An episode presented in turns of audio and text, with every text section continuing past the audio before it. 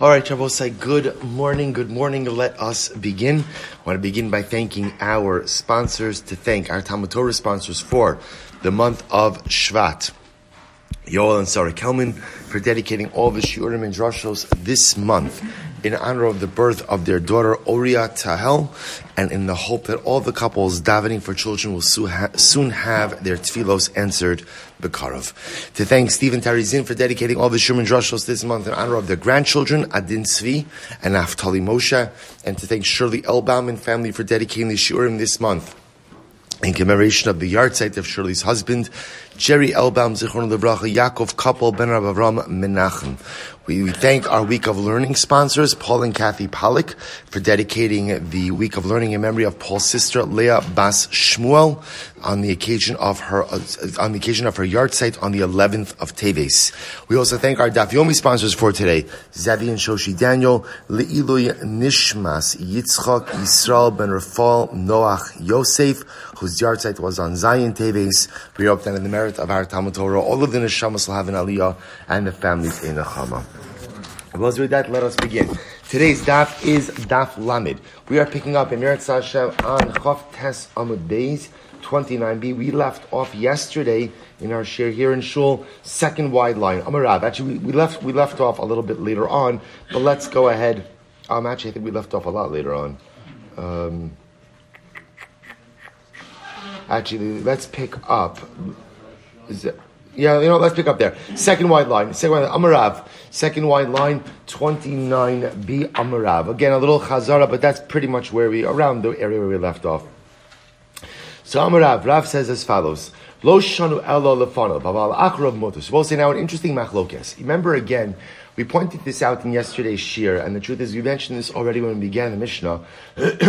What's fascinating to recognize in this discussion regarding the prohibitions associated with 9 days is, if you notice again, as much as the Mishnah said, Mishenichnas av memaatin b'simcha, which we'll get to today in Meretz Hashem, about what exactly that means. We diminish our simcha once the month of Av comes.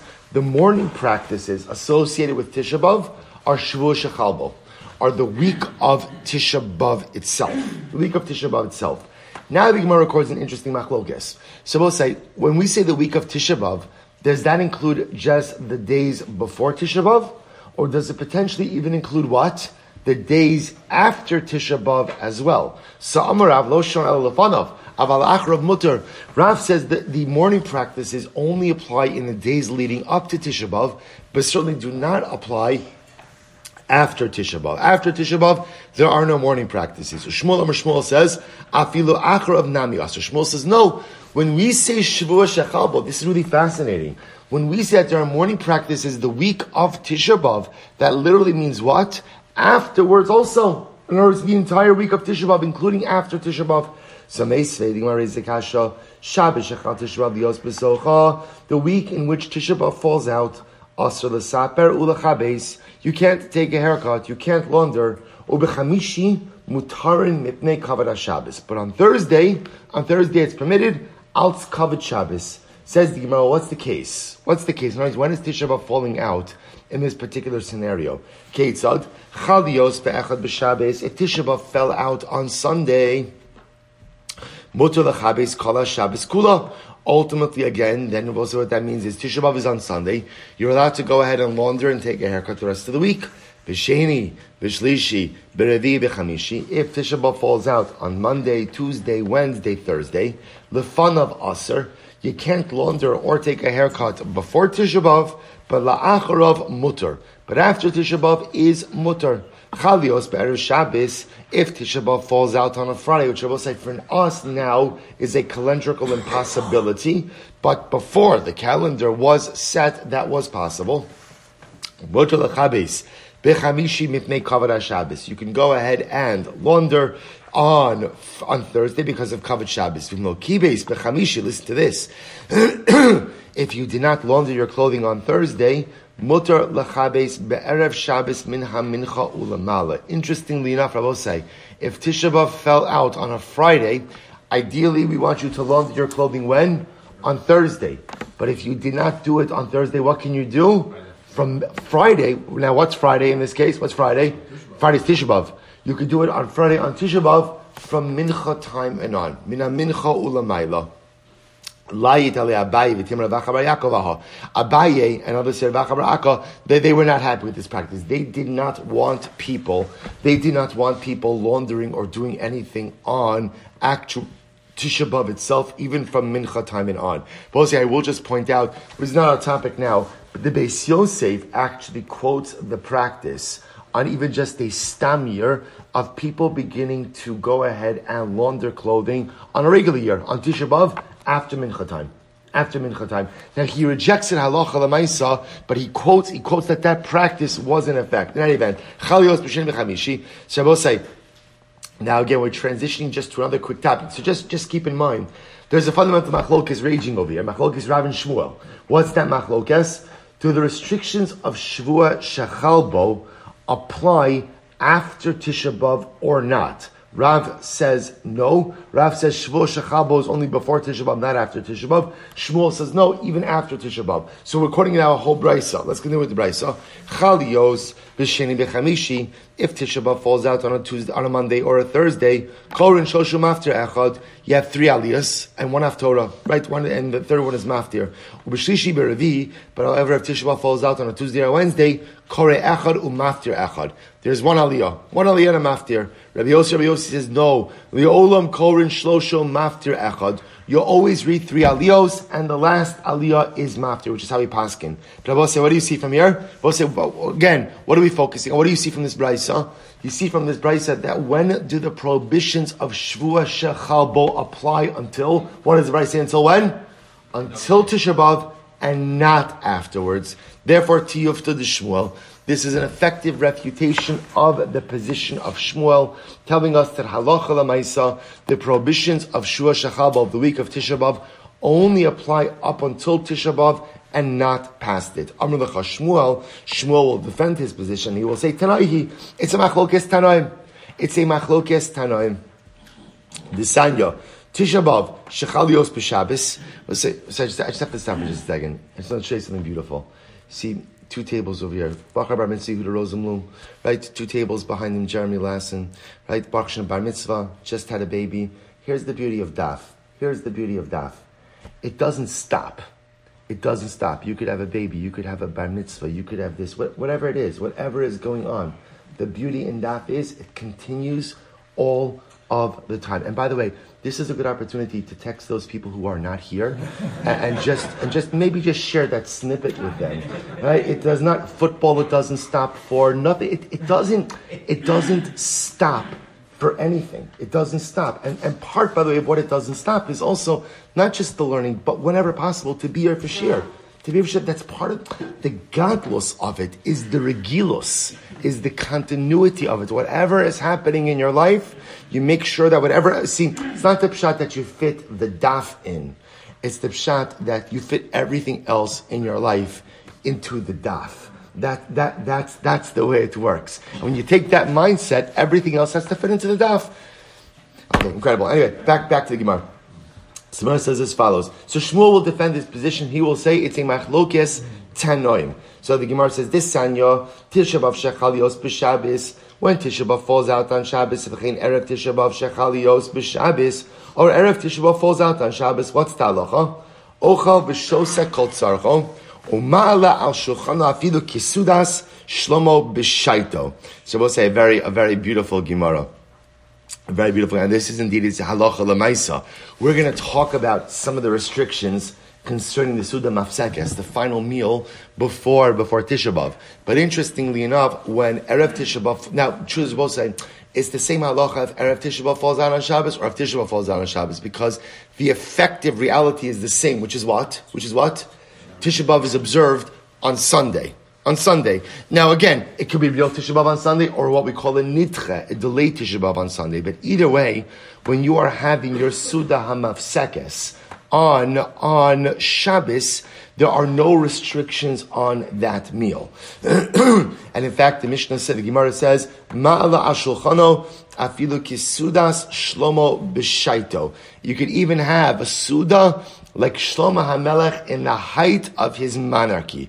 You want to have a meal of Solomonic proportions, right? You are permitted to do so. Meat, wine, remember again, that's in that's contradistinction to what we're going to learn about regular Seudat Mafsekes. Regular Seudat Mafsekes is a very tightly controllable site, not to be confused. People often get confused between the Seudat Mafsekes of Erev Tisha B'Av and of Yom Kippur, right? The Seudat Mafsekes of Erev Yom Kippur is a celebratory meal. The Seudat Mafsekes prior to Tisha B'Av is a very austere, mournful meal, with one exception. If Erev Tisha B'Av is on Shabbos, there are no restrictions as to what you could have for that particular Su'udah. V'asr l'saper, again, we'll get into this. V'asr l'saper, u'l'chabes m'rosh chodesh, v'ad ha'tainis of Rebbe Meir. And you cannot go ahead and launder your clothing or take a haircut from Rosh Chodesh up until the Tainis. So now for the first time, we see an opinion who backs up the restrictions to Rosh Chodesh Av. Rosh Chodesh Av, Rabbi Meir, Rabbi Yehuda Omer, Kol HaChodesh Kula Aser. Rabbi Yehuda actually says, this is incredible. All of Av is prohibited from laundering and from hair cutting. Rabbi Shimon Gamliel Omer, Rabbi Shimon Gamliel says, Eino Aser Ela Osa Shabbos Bilvad. Rabbi Shimon Gamliel says only that particular week, right? Shavuos Shechabel is going to be Aser. V'Tanya Idach, another brisa says, V'Noeg Evel. Rosh Chodesh va'adatainis. Another brisa says we conduct ourselves with morning practices from Rosh Chodesh up until the festive. Rabbi Meir, Rabbi Yehuda Omer, Kol HaChodesh Kulo. Rabbi Yehuda says the entire month. Rabbi said, now where does Rabbi Yehuda get that the entire month? Where does he get that the entire month is legislated or is restricted by these morning practices? Is what did the Mishnah say? What did the Mishnah say?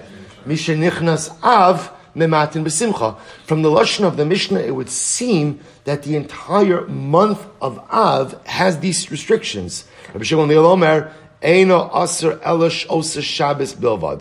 Rabbi Shimon Gamliel says only that week. Now, both said what's interesting over here is what Shmuel's understanding is. When Rabbi Shimon Gamliel says that week. What does that week include? Potentially include the entire week, even the days after the fast. So ultimately, again, Shmuel's just saying, there's a machlokes, and I happen to hold, like one of the opinions holds, that the restrictions of Shavuos Shechalbo are in fact until when? Until after the fast as well.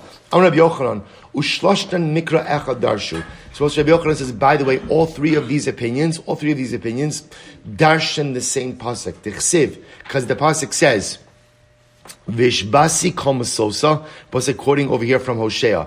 Vishbati komasosa, which literally means, I will bring to an end all of its celebrations. Chaga, Chodsha, Vishabasa. Chaga means it's Chag, it's Yom Tiv. Chodsha, it's month. Shabasa, it's week. So watch this, Rabbi. So here we go. So the opinion that says the morning practices are in effect from Rosh Chodesh up until the Tainis, he darshans the word what? Chagah. Because the pasuk says, I will bring to an end your Chagah. They will say Chagah means Rosh Chodesh according to this opinion. Alright, ultimately, again, he'll dash in Chodesh. Oman Damar Kala Shabbos, Kula Aser, Mishabasa. So interestingly enough, everyone's darshaning the same pasuk, ultimately, again, to give them their particular durations of the restrictions. Incredible. Amar Rava. Rava says, Halacha Reb Shimon Gamliel.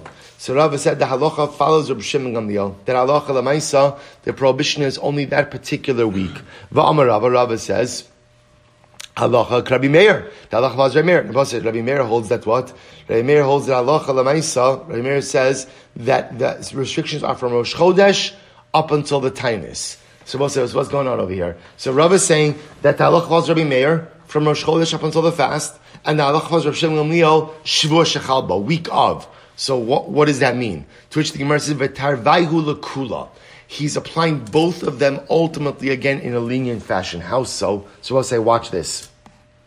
Now we'll say, the Gemara says, well, let's see. Because if he would have said the halacha follows Rabbi Meir, I would have thought that what? Hava amina afilu merosh chodesh. You might have thought that the restrictions apply even from Rosh Chodesh. Kamash malan halacha Reb Shimon Gamliel. Therefore he says halacha follows Reb Shimon Gamliel. What does Reb Shimon Gamliel say? The restrictions only apply when? week of. But if it would have said namely that the restrictions apply week of, I would have thought week of means what? Even after the fast. Therefore, he says Allah. So we'll say this is really very interesting. So what Rava seems to say is as follows: Rava adopts two positions to ultimately create a leniency. He says the halacha follows Rabbi Meir, but Rabbi Meir holds that the restrictions apply from Rosh Chodesh up until when? Up until the fast. And then he says the halacha follows Rabbi Shimon Gamliel, who says that the restrictions apply the week of the fast. Essentially, what Rava is saying is a combination of the two opinions. You see, what we gleaned from Rabbi Meir is what? That the restrictions, let's work backwards. What we gleaned from Shimon Gamliel is that the restrictions only apply when? Shavuos Shechalba, week of. But from the position of Shimon Gamliel, one could also infer, like Shmuel does, that week of means what? Even after Tisha B'Av as well. Therefore, he says the halacha follows Rabbi Meir, because although Rabbi Meir starts the restrictions as of when? Rosh Chodesh, he ends them when? At the fast day itself. So Rava essentially says the halacha follows both of these opinions. But the conclusion is, what does it mean, both of the opinions? The restrictions only apply when? The week of Tisha B'Av. And when do the restrictions end? When do they end? At Tisha B'Av itself. Now the truth is, we know they actually don't really end at Tisha B'Av. They actually end when? Chatzos of the 10th of Av, because that's what we saw before. Again, that halacha l'maisa, the Beis Hamikdash was only set ablaze late in the day of the 9th, burning into the 10th. But halacha l'maisa, that's how I paskin. So both say, what I will point out, I mentioned this to you before, this is really the position the Shulchan Aruch takes. Right, the Shulchan Aruch, when he speaks about the prohibitions associated, he says, Shavuos Shechalba Tisha B'Av, this is in Siman Tav Kuf Nun Aleph Sif Gimel. Shavuos Shechalba Tisha B'Av Asurim L'Saper U'Lechabes. So the Mechaber says, and I've also said, this is how Sfarad and Baskin, that there are no 9 days. Right, what are there? What is there? Shavuos Shechalba. Right, the week of Tisha B'Av, you have these restrictions, right? The restrictions ultimately of grooming, of laundering, of meat, of wine. Ashkenazim, the Ramah points out that we, he says, Va'anu noagin lahachmir b'chol zeh mitchilas rosh chodesh ad achar hatainis. Ultimately, against the so I just want to point out here, it's fascinating to see when you learn this sugya, really you begin to see that from the Gemara's perspective, the restrictions of Tisha B'Av are really limited to Shavuos Shechalbo. Now, the first time we see something different is when we see when we see Rabbi Meir, who backs up the restrictions ultimately against Rosh Chodesh. But this is Machlokes, Sfardim and Ashkenazim. Mechaber, Paskins, the restrictions only apply Shavuos Shechalbo. Ashkenazim, our minhag is to back up the restrictions ultimately until Rosh Chodesh Av. Again, more to say about that, we'll come out to that in just a little bit. So we'll say, let's go back there. Erev Tisha B'Av. Erev Tisha B'Av lo yochal adam beis tavshilin. On Erev Tisha B'Av, a person should not go ahead and eat two cooked foods. So we'll say part of the morning for Tisha B'Av is that we limit the type of foods we eat on Erev Tisha B'Av. A person shouldn't eat two cooked dishes. Says the Gemara, Amrav Yehuda, Lo shanu ela mishesh sha'os u'lamayla. This only applies in a meal that you're eating from chatzos, from 6 hours and on. Aval mishesh sha'os u'lamata mutar. In other words, we're saying, when do we say that you shouldn't eat two cooked foods? That's only any meal you're eating from midday and on Erev Tisha B'Av. But anything you're eating before midday, no restrictions. Furthermore, Rabbi Yehuda says, also this restriction really only applies to what? Your Suda Hamafsekes, the meal you're eating right before the fast. But ultimately, again, if it's not a Suda Hamafsekes, mutter, you could even eat two cooked foods. The Gemara says, Vitarbayu Lakula. Now the truth is, we take both of these opinions, and we emerge with a lenient conclusion. How so? Tzricha, here we go. Because if we would have just said, you can't eat two cooked foods in your Suda Mafsakes, you might have thought that that's true even if you're eating your Suda Mafsakes in the morning. Let's say I decide I'm eating my Suda Mafsakes at 10 a.m. on Erev Tisha B'Av. You might have thought that therefore, Halacha L'maisa, you can't eat two cooked foods during that meal. Kamash malon, mishisha os ulamayla. Therefore, again, the Gemara says, no, the restriction on two cooked foods only applies when? When you're eating your Suda Mafsakes, when? From 6 hours and on. But if you're eating a meal earlier in the day, there is no restriction. And if it would have just said, you can't eat two cooked foods from 6 hours and on, you might have thought that this is even true in a meal that is not your Suda Mafsakes. Kamash malon b'Suda Mafsikba. Therefore, the Gemara says it only applies to the Suda, your Suda Mafsakes. So therefore, both say, what comes out of here is as follows.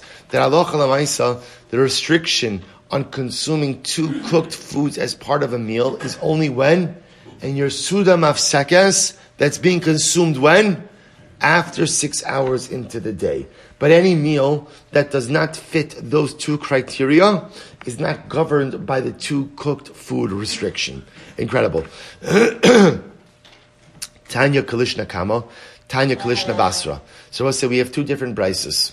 Listen to this. Tanya Kalishna Basra. We have a braisa that supports the second lashon. Hasoed Erev Tisha B'Av. If a person is having Suda on Erev Tisha B'Av, Im Asid Lisod Suda Acharas. If you're going to have another meal in the day, Mutar Lachal Basar Velishtos Yayin. You could even eat meat and drink wine. Ve'im Lav. But if you're not going to have another meal in the day, therefore this meal is by Suda Mafsakes. Aser le'echol basar velishtos yayin. You can't eat meat and drink wine. So Rabbi say again. Now we're not eating meat or drinking wine on Erev Tisha B'Av at all. But the point the Gemara is making over here is that the meal restrictions only apply to that meal that is going to be your Suda Mafsakes, to that meal which is going to be your final meal before the fast. Tanya Kalishna Kama, another Braisa, Erev Tisha B'Av, Lo Yochal Adam Shnei Tavshilin, a person should not eat two cooked foods on Erev Tisha B'Av, V'lo Yochal Basar, V'lo Yishte Yayin, and a person should not eat meat and not drink wine. Rabbi Shimon says, Yishana. Rabbi Shimon says, we're not so focused on what you can't eat, what you can eat, but rather, here's what we know, is your Suda Mafsakes should be different than your typical meal. Rabbi Yehuda says, Keitza Mishana. Shabbos Rabbi Yehuda says, what's an example? How should you change your meal? Listen to this. If you normally eat two cooked foods, then what? What? Only eat one. If you normally dine with 10 people, don't dine with 10 people, dine with 5 people. If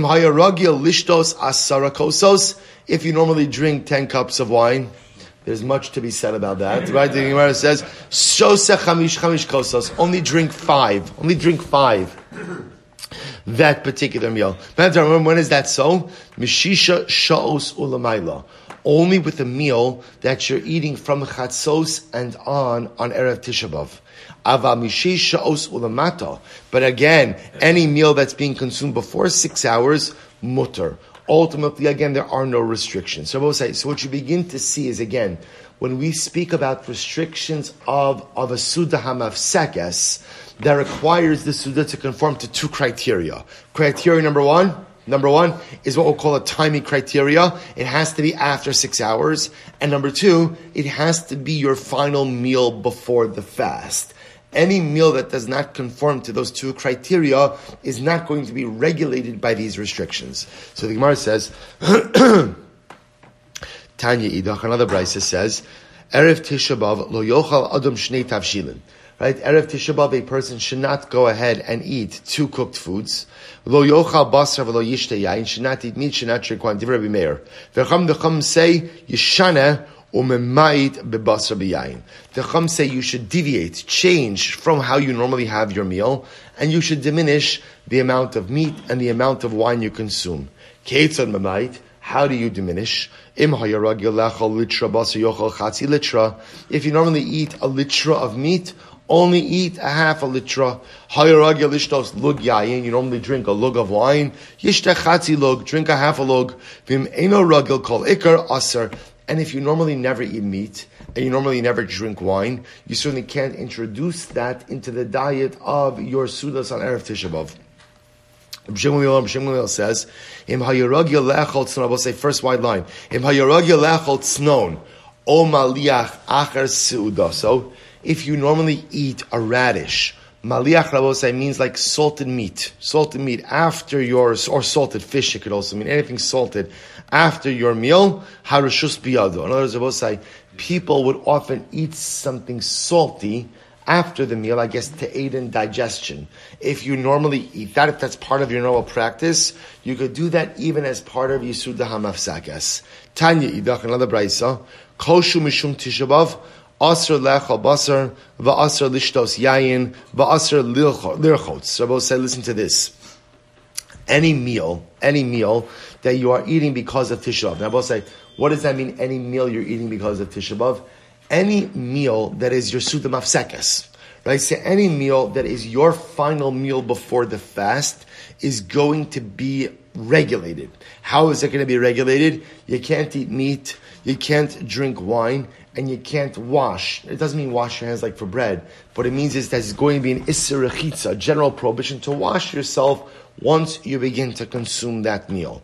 Kol she'enu mishum Tisha B'Av, but ultimately, again, any meal that's not because of Tisha B'Av. For example, any other, well, Rashi says over here, Kol she'enu mishum Tisha B'Av kigon, suda mafsik ba betainis tzibor, inami, suda she'enu mafsik ba. Well, so let's just go pasha pshat. Any other meal you're eating on Erev Tisha B'Av, that's not your suda mafsekas. You could eat meat, you could drink wine, but you'll still be prohibited to wash yourself, ultimately again on Erev Tisha B'Av.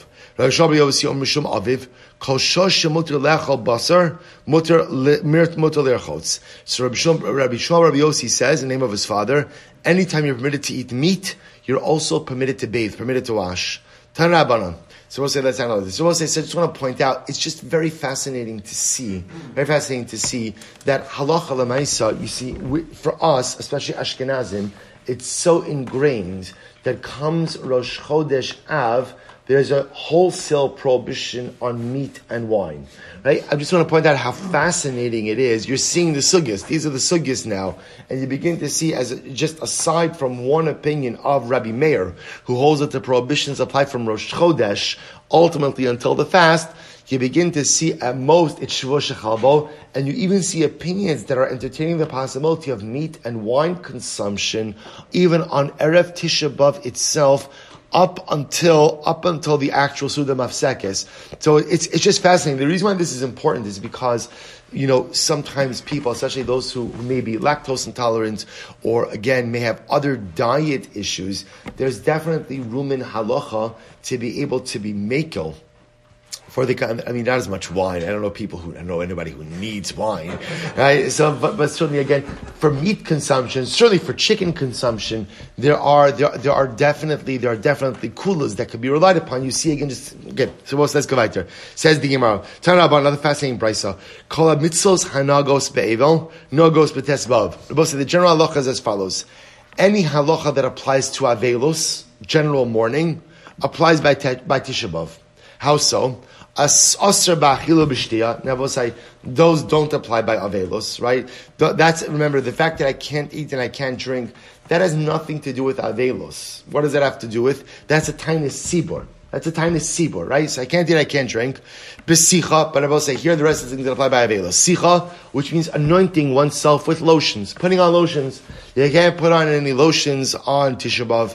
Nilas sandal, you can't wear leather shoes. Tashmish amite, you can't engage in marital relations. Va'asr likros, batora, u'benevim ksuvim. You can't learn Tanakh. The Mishnah, the Talmud, the Medrash, Ba'alachos, Uba'agados. You can't learn Torah. You can't learn Torah on Tisha B'Av, just like an Avel is not permitted to learn Torah. Aval korihu b'makom she'ino ragel l'kros. Rabbi said, this is incredible. Here the Brisa says, but you could learn something you're not normally accustomed to learning. Now we'll say, now what does that mean? Kori b'makom she'en ragel l'kros, v'shona b'makom she'en ragel l'shnos. So we'll say, you could read in Tanakh something you're not normally accustomed to reading, and you could learn in Mishnayis or Gemara something you're not normally accustomed to learning. What's the pshat? We'll say, look at Rashi, this is incredible. B'makom she'en ragel l'kros, Rashi says, Techevon delo yada islei tsara. Because we'll say, Rashi says, listen to this, because when you learn something that you cannot comprehend, that gives you tsar. Isn't that incredible, Rabbi Osai? That when I learn something and I can't chop it, I can't say, Rabbi Osai, I have to understand something. Yeah, you do understand, like the days in which we are living. Think about this just a moment. There is nothing in Torah that is not accessible and not comprehensible. Right? Think about this. Thanks to Art Scroll, thanks to Safaria, thanks to Google, right? Thanks to everything we have. There's pretty much even the most complex, topics. There is nothing that is inaccessible to us today. But what Rashi is referring to over here is the following: that it used to be there were sugyas that were incredibly complex. So the Gemara says that in Avelos and on Tisha B'Av you could learn something that you don't normally learn. Why? Because when you try to learn something and you can't understand it, there's a tsar in that. There's a pain in that. So because there's a tsar, therefore it is permitted ultimately again on Tisha B'Av and during Avelos. Isn't that incredible? Isn't that incredible? And I will say, but here's the real shaila. When we learn something and we don't fully understand it, do we feel the tsar? And do we plug away at it? Or do we just simply move on? I will say, one of the dangers of the daf, I'm a pretty big fan of the daf, but one of the dangers is that sometimes we get to something, we don't understand it, and we're like, okay, right? And we kind of just move on. And I will say, but it's so important, as fast as we move, if there's something you don't chap, maybe I didn't explain it correctly, it's so important to understand things to the best of our ability. There are some things that are more complex, and yes, the daf sometimes requires us to be content with a little bit of a more superficial understanding of certain things, but to never chas v'shalom allow ourselves to not understand something. Because not understanding a piece of Torah should cause us tsar. If I can't understand it, it should cause me tsar. And if it doesn't cause me tsar, I have to work on feeling tsar. I have to work on feeling the pain of not understanding something in Torah. The Gemara goes weiter. So the Gemara says, V'kori b'kinos b'iyov u'b'dvarim haram sheb'yirmiyah. So ultimately, again, the Gemara says, but you can read kinos, you can read the story of Eov, you can read the difficult rebuke in Yirmiyah. And Yirmiyah Hanavi rebukes us for not following the ways of Torah. V'tinokos shal beis rabban b'telin. And the Bosai say we close the yeshivas and the chadarim, right? We don't want the children learning Torah. Children don't learn Torah on Tisha B'Av. Mishum shenemar pekudei Hashem yesharim misamchei leiv. Ultimately, again, because I will say, pekudei Hashem yesharim, literally the statutes of God are upright. They make the heart happy. When children learn Torah, they're happy. And when parents see their children learning Torah, the parents are happy. So essentially, again, on Tisha B'Av, much like Avelos, we have to curtail our experience of simcha, and one of the ways in which we do that is we don't learn. As difficult as that is, we don't learn. So Rabbi Yehuda says, "Af eno kari b'makom she'en ragel l'kros, ve'eno shona b'makom she'en ragel l'shnos." So Rabbi Yehuda Bosai doesn't like this idea. He says, "No, you can't learn Torah at all, even in topics that you're not normally accustomed to learning." Because he says, even if I don't understand something, there will still be a joy in learning it. And therefore, Rabbi Yehuda says, you can't learn Torah at all, except for some very specific things. Eov, kinos, v'dvarim haram sheb'yirmiyah. V'tinoko shel beis rabban b'telin, mishum shenemar pekudei Hashem yesharim misamchei leiv. We'll say, very, very dramatic. Very dramatic. Tells you about, we'll say, if you think about this, the notion of telling a Jew not to learn Torah. Like telling a Jew not to learn Torah, ultimately, is like telling a person not to breathe. So you begin to see how important it is to feel the loss of the Beis Hamikdash, that Chazal wanted us to experience that loss, Chazal wanted us to feel that loss, and they did not want us to distract ourselves with other things, even with Torah. You will see why it's so important to kind of put everything else on the side and be able just to be one with the loss of the Beis Hamikdash. So the Gemara goes weiter. Lo yochal basar v'lo yishte yayin. Tana, ochel hu basar maliach. V'shose yayin migita. This is very interesting. So remember again, the Mishnah said that on Erev Tisha B'Av, you're not allowed to eat meat, you're not allowed to drink wine. Now the Brisa gives an exception to this. You can eat what's called basar maliach. Basar maliach means salt and meat. So the Gemara says, "V'shos yayin migita," or you could drink wine right off the wine press. Salted meat was considered to be inferior meat. To a certain degree, it didn't even have like an identity of meat, heavily salted meat. Similarly, again, wine off the wine press, it didn't even have a chance to really fully ferment or fully ferment. Say if it was a compromised wine. So if you wanted to eat heavily salted meat or wine off the wine press, that's fine because it doesn't really have the identity of meat or identity of wine. So Gemara says, "Basar maliach ad kama." How long is meat sitting in salt? Ultimately, again, to be salt in meat. Amrav China Bar Kana Mishei Dishuel Kol Zman Kisheino Kishlamim. Shabbos say the Gemara compares to a carbon shlamim. Carbon shlamim had the ability to go ahead and be eaten for 2 days and one night. So pretty much, if meat was in salt for more than 2 days and one night, that's called salted meat. So that type of meat was already considered to be a more inferior quality meat, and therefore, again, one could technically consume it. The yayin migito ad kama kozman shu toses. Literally, if it's still fermenting. If the wine is still fermenting, right? Toses literally means like frothing. If it's still fermenting, that's inferior, you could technically drink. In Tana, yayin toses, ein bo mishum gilui. But it's very interesting. You know, there's a concept of mashkin megulin, which is, you're not allowed to leave liquids uncovered overnight. And if you leave it uncovered overnight, you're not allowed to drink it. Why? What are we concerned about? Snake venom. We're concerned that a snake would come, inject its venom into it, and therefore you could chas v'shalom be sakana.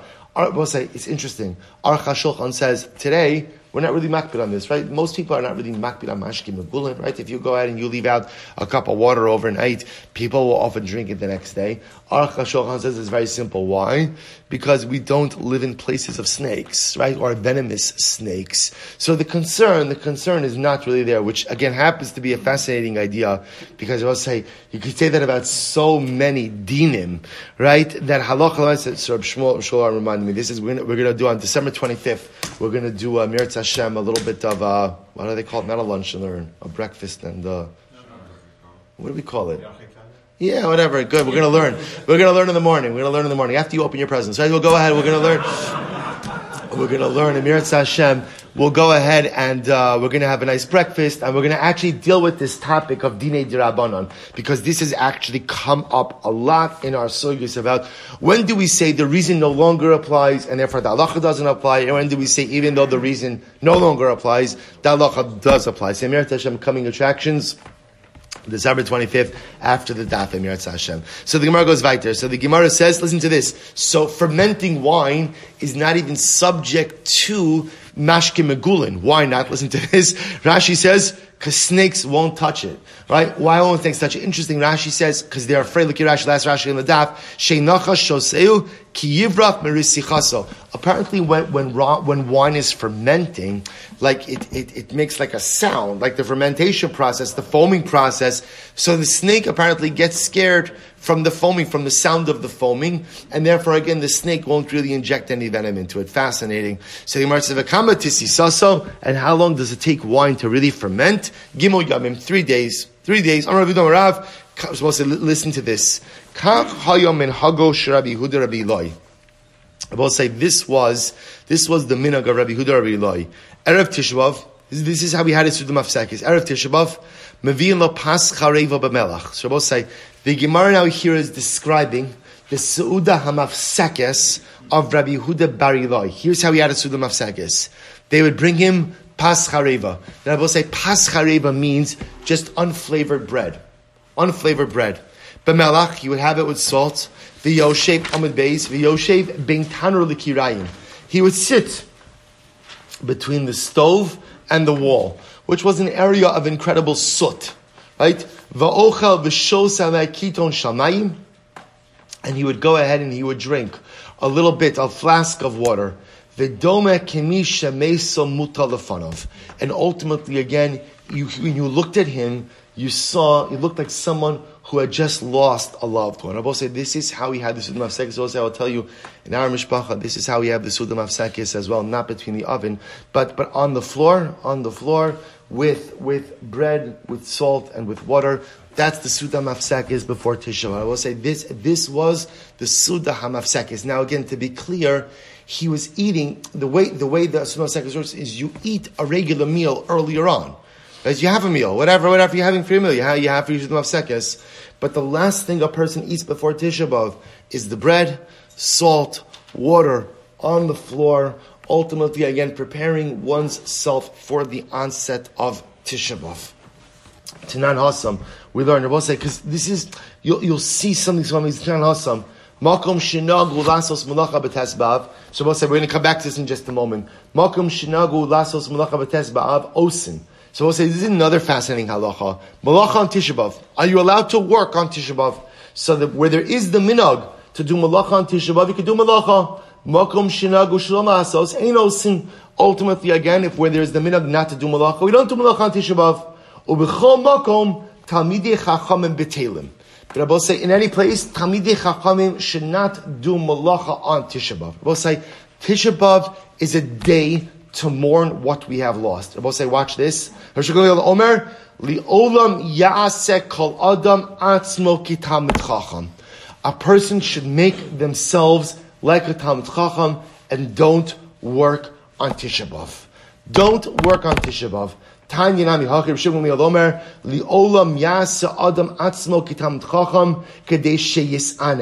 person ultimately, again, should make himself go like a Talmid Chacham. In other words, there's no mechzik yur, there's no arrogance in that. If at all possible, a person should not work on Tisha B'Av. Both say it's just so incredibly important. If a person has control over their schedule, Tisha B'Av is not a day to work. It's not a day to work. It's a day to take the time and to mourn that which we have lost. Remember, Tisha B'Av is the day. Now, I will say it's interesting. When Yom HaShoah was first instituted, there was an incredible amount of backlash about instituting a new day for Holocaust remembrance, because at the end of the day, we have a day when we remember every calamity, every catastrophe which has befallen Klal Yisrael, and that day is Tisha B'Av. Tisha B'Av is not just about the destruction of the Beis HaMikdash. Tisha B'Av is not just about the destruction of a structure. Tisha B'Av ultimately, again, is a day that is all about the destruction and the loss of anything and everything that we have endured over the last thousands of years. So the Gemara is saying, how can you go to work? How does a person go to work in the midst of that? How does a person? Does anyone say during Shiva, you know what, I really loved my father a lot, but you know what, got a meeting, got to prepare. And I love my mother so much, but you know what, there's a client. What could I do? No one would ever, Chas V'Shalom, ever fathom that. So Tisha B'Av al achas kama v'kama is the compounded loss of Klal Yisrael over the millennia. Person can't work. Person can, obviously, if sometimes in life a person has no choice, okay, I try to minimize. But if a person has any level of control, it's worth it. I know people sometimes have a limited amount of time off from their employer. It's a good investment. It's a good investment to use the day off, ultimately, for Tisha B'Av. So the Gemara goes right to Tanya Idam, Shem Gilil Omer, Kola Ochal, V'shoseh B'tes B'Av, Kilo Ochal V'shoseh Yom Kippurim. A person who eats and drinks on Tisha B'Av is like a person who eats and drinks on Yom Kippur. Such a strong lashon. And I will say one more. Rabbi Kiva Omer, Kala oseh melacha b'Tisha B'Av, eino roeh simin bracha li'olam. I will say, what a strong Gemara. A person who works on Tisha B'Av does not see bracha, does not see any level of blessing from that work forever. Now I will say, the lashon over here is strange. It's very strange. What does it mean? I understand. Just say, if a person works on Tisha B'Av, what does it sound like the Gemara is saying? What does it sound like? If you go to work on Tisha B'Av and you work on Tisha B'Av, what's going to happen? You're not going to benefit from that work. So why do you have the word Le'olam in there? Why Le'olam? They both say, look at a scary Tosas. Tosas, top of Lamed Amud Beis. Kala'osa melacha b'tishav ein hara siman bracha Le'olam. Kilomar, ba'osa melacha sheragil lazos b'tishavav eina roa siman bracha Le'olam. What the Gemara is saying, says Tosas, is any type of work you do, a person does on Tisha B'Av, a person is never going to see bracha from that category of work forever. So it's which is a chilling Gemara. So it's not just the pshat that I'm not going to see bracha from work I do on Tisha B'Av. What it means is I'm not going to see bracha from that category, from that type of work forever. Forever, the Olam. Havos said, why so severe? So here we go. So the Gemara says, We'll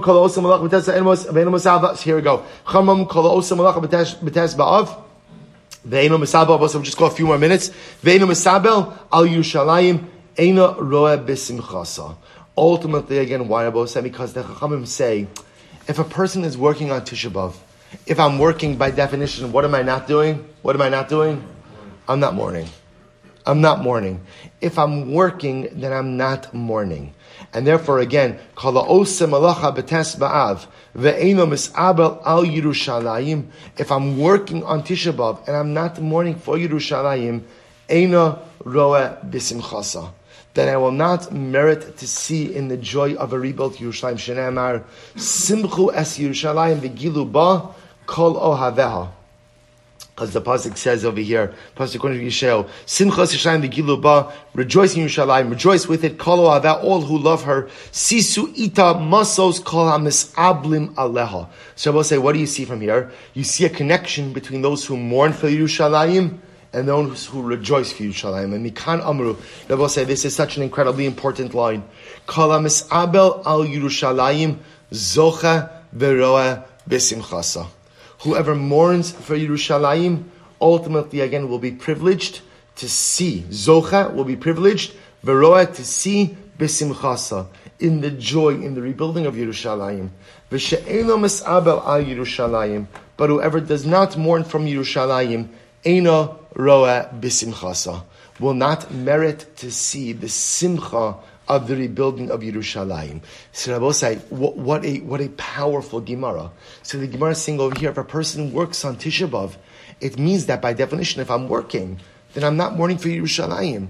And if I'm not mourning for Yerushalayim, then at the end of the day, I will not be privileged to be able to go ahead and see its rebuilding, to ultimately see its restoration, to see the Geula. And therefore, again, the Gemara comes out so strong. There's a whole bunch of the rest of the year you could work. You'll work harder on Erev Tisha B'Av, and you'll work harder on the 10th of Av. But on Tisha B'Av, a Yid has to mourn.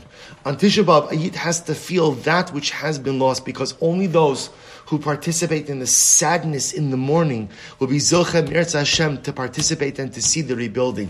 And I will say, I tell you something amazing.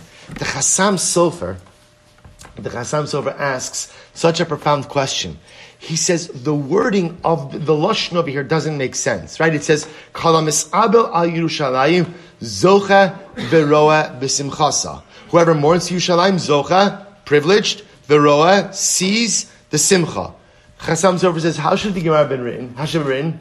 Kala mis'abel al Yerushalayim. If you mourn for Yerushalayim, then what?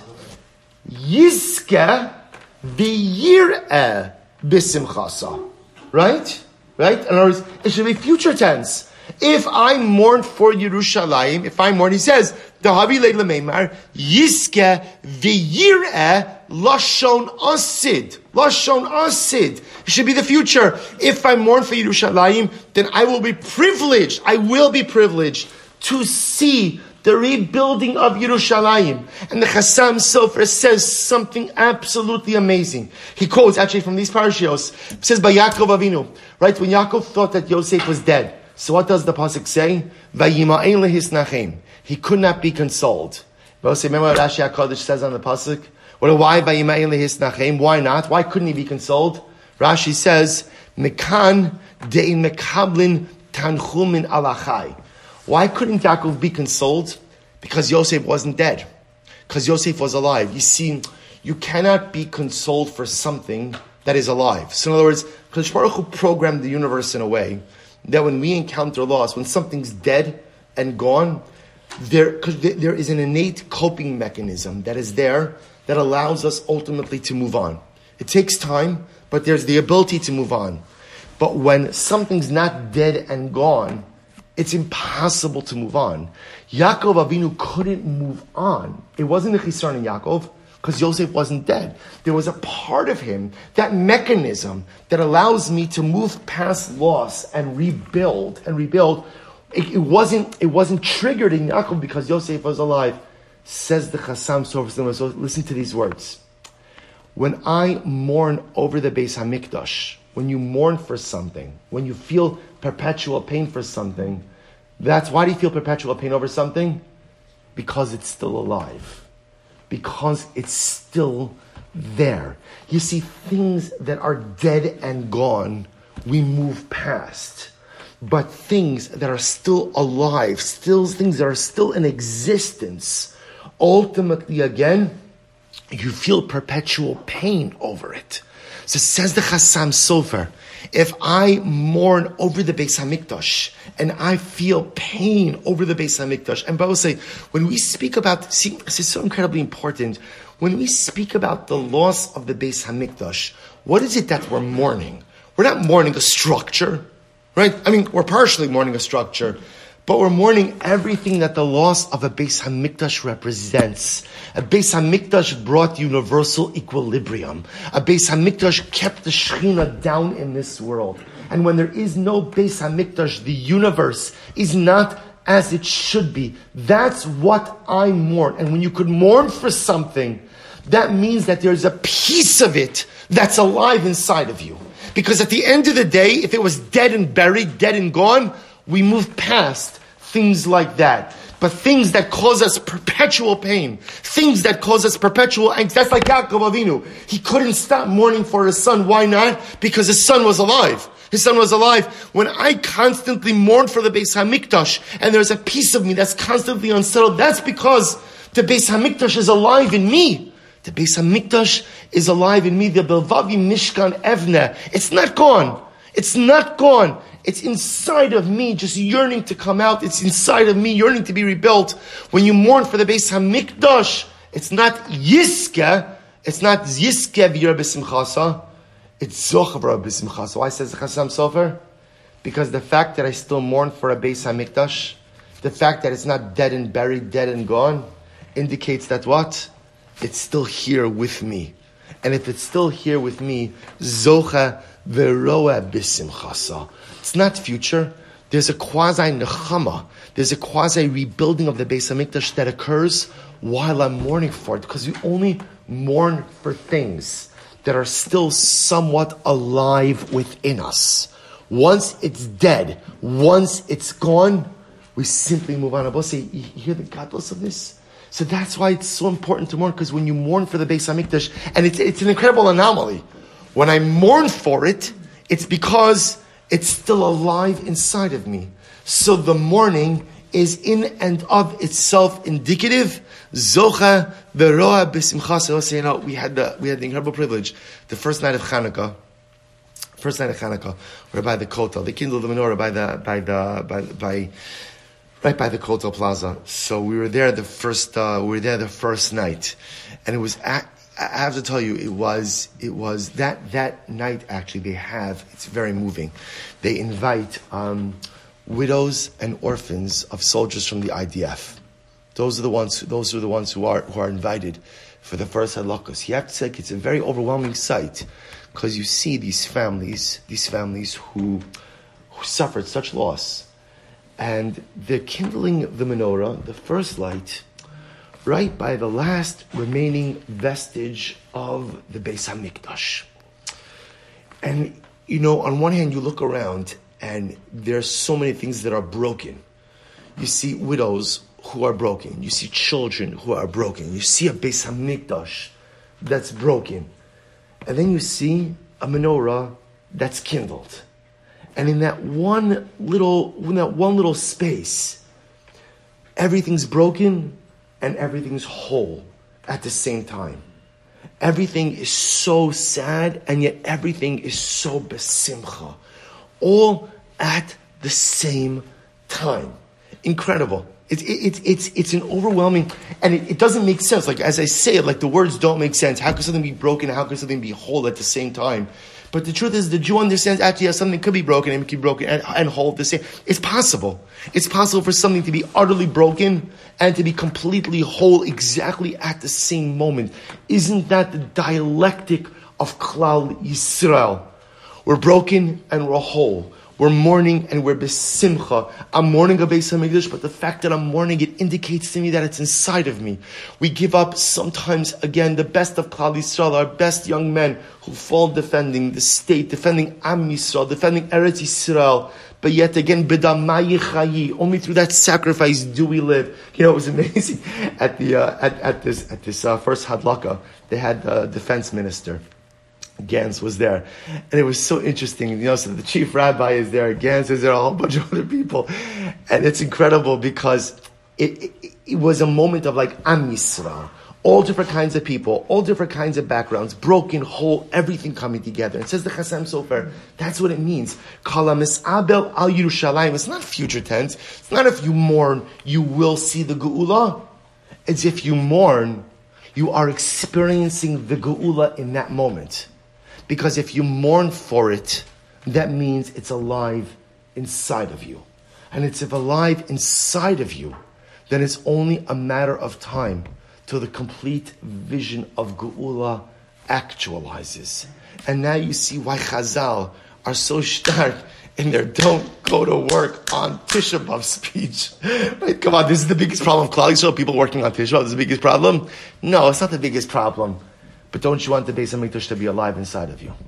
Don't you want to have that feeling that there's something alive inside of me that is yearning to come out? There's something alive inside of me that wants to be actualized. I want my Beis HaMikdash back. And when we mourn, and this is the incredible dialectic, when we mourn for that which has been lost, in fact, it is the greatest testament to that which is alive and that which is actively being rebuilt. Not rebuilt in the future, but being rebuilt in that moment. Let's just finish the two dots. Taina Hakir Bais that supports this. Kala Ochel Basar Vishosai Mites Ba'av. Whoever eats meat and drinks wine on Tisha B'Av. I love Akas of Omer about this individual. The pasuk says, Vatihi Avonosam Alatzmosam. Ultimately, again, quotes over here, the pasuk. Quotes over here, the pasuk that ultimately again, which literally means their iniquity will be on their bones. Right? The boss said, we'll stop over here for today. We're going to say tomorrow, the last daf of Maseches Tainis. Incredible simcha, incredible accomplishment. Wish everyone a wonderful day. Shkayach, everyone.